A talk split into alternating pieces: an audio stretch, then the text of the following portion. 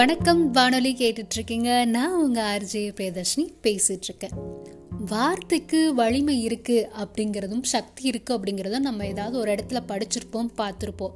But அதை நாம் use பண்ணுறோமா சரி யூஸ் பண்ணலனா உங்களுக்கு அதை நான் எப்படி யூஸ் பண்ணுறது அது எப்படி வந்து வார்த்தைகள் வலிமை இருக்குது அப்படிங்கிறத ஒரு கதை மூலியமாக நான் உங்களுக்கு சொல்கிறேன் ஒரு கிராமத்து வழியாக ஒரு நாள் ஒரு முனிவர் வந்து போயிட்டுருக்காரு இருக்காரு அப்படி போயிட்டு இருக்கும்போது முனிவரை வழிமறிச்சு ஒரு பெண் வந்து முனிவர்கிட்ட வந்து முனிவரே எங்க வீட்டு பக்கத்துல ஒரு குழந்தை இருக்கு. அந்த குழந்தைக்கு உடல் நலம் சுத்தமா சரியில்லை. ரொம்ப மோசமான உடல்நிலையில இருக்கு. எவ்வளோ உதவிகள் எவ்வளோ மருத்துவங்களை வந்து சந்திச்சும் அந்த குழந்தைய எங்களால் காப்பாற்ற முடியல.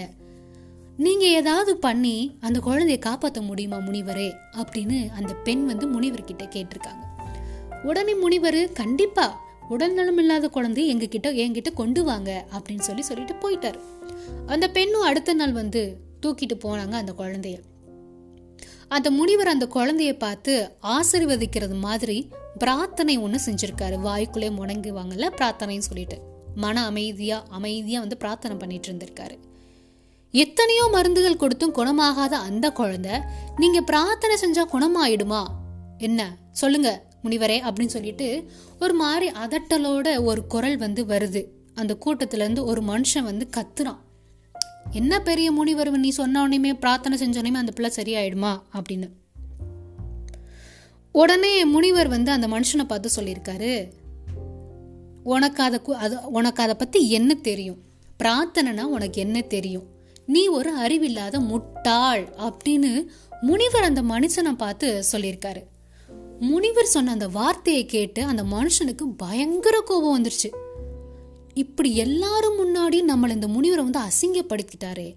இந்த ஆளை நானும் கண்டிப்பாக திட்டி திட்டு அசிங்கப்படுத்தியே ஆகணும் மனசை காயப்படுத்தி ஆகணும் அப்படின்னு ஒரு முடிவுக்கு வந்துட்டாரு. இதெல்லாம் பார்த்துக்கிட்டே இருந்த முனிவர் வந்து அந்த மனுஷன் பக்கத்தில் லைட்டாக சிரிச்சுக்கிட்டே கிட்ட வந்தார். வந்த முனிவர் என்ன பண்ணாருன்னா நான் சொன்ன வார்த்தைகளால நீ கோபமடையவும் சூடாகவும் முடியும்னா நான் கூற நல்ல வார்த்தைகளால ஏன் சிலரை குணப்படுத்த முடியாதுன்னு நீ நினைக்கிற? அப்படின்னு கேட்டாரு. அவர் சொன்னதை கேட்டதுக்கு அப்புறம் தான் அந்த மனுஷனுக்கு வார்த்தைகளுடைய வலிமை வந்து புரிஞ்சுச்சு.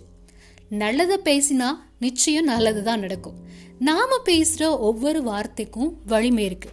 இதுல இருந்து என்ன தெரியுதுன்னா வார்த்தைகளுக்கு அதிக சக்தியும் வலிமையும் இருக்கு. நம்ம சொல்லக்கூடிய வார்த்தைகள் எல்லாம் பழிக்கக்கூடிய நிறைய விஷயங்கள் இருக்கு. ஸோ இனிமேல் வார்த்தைகளை விடும்போது பார்த்து வெளிவிடுங்க. வே தேவையில்லாத வார்த்தைகள் இருந்துச்சுன்னா மனசுக்குள்ளே போட்டு அப்படியே பொசுக்கி எரிச்சிருங்க. நல்ல வார்த்தைகளை மட்டுமே யூஸ் பண்ணுங்க. ஏன்னா வார்த்தைகளுக்கு அதிக வலிமை இருக்குது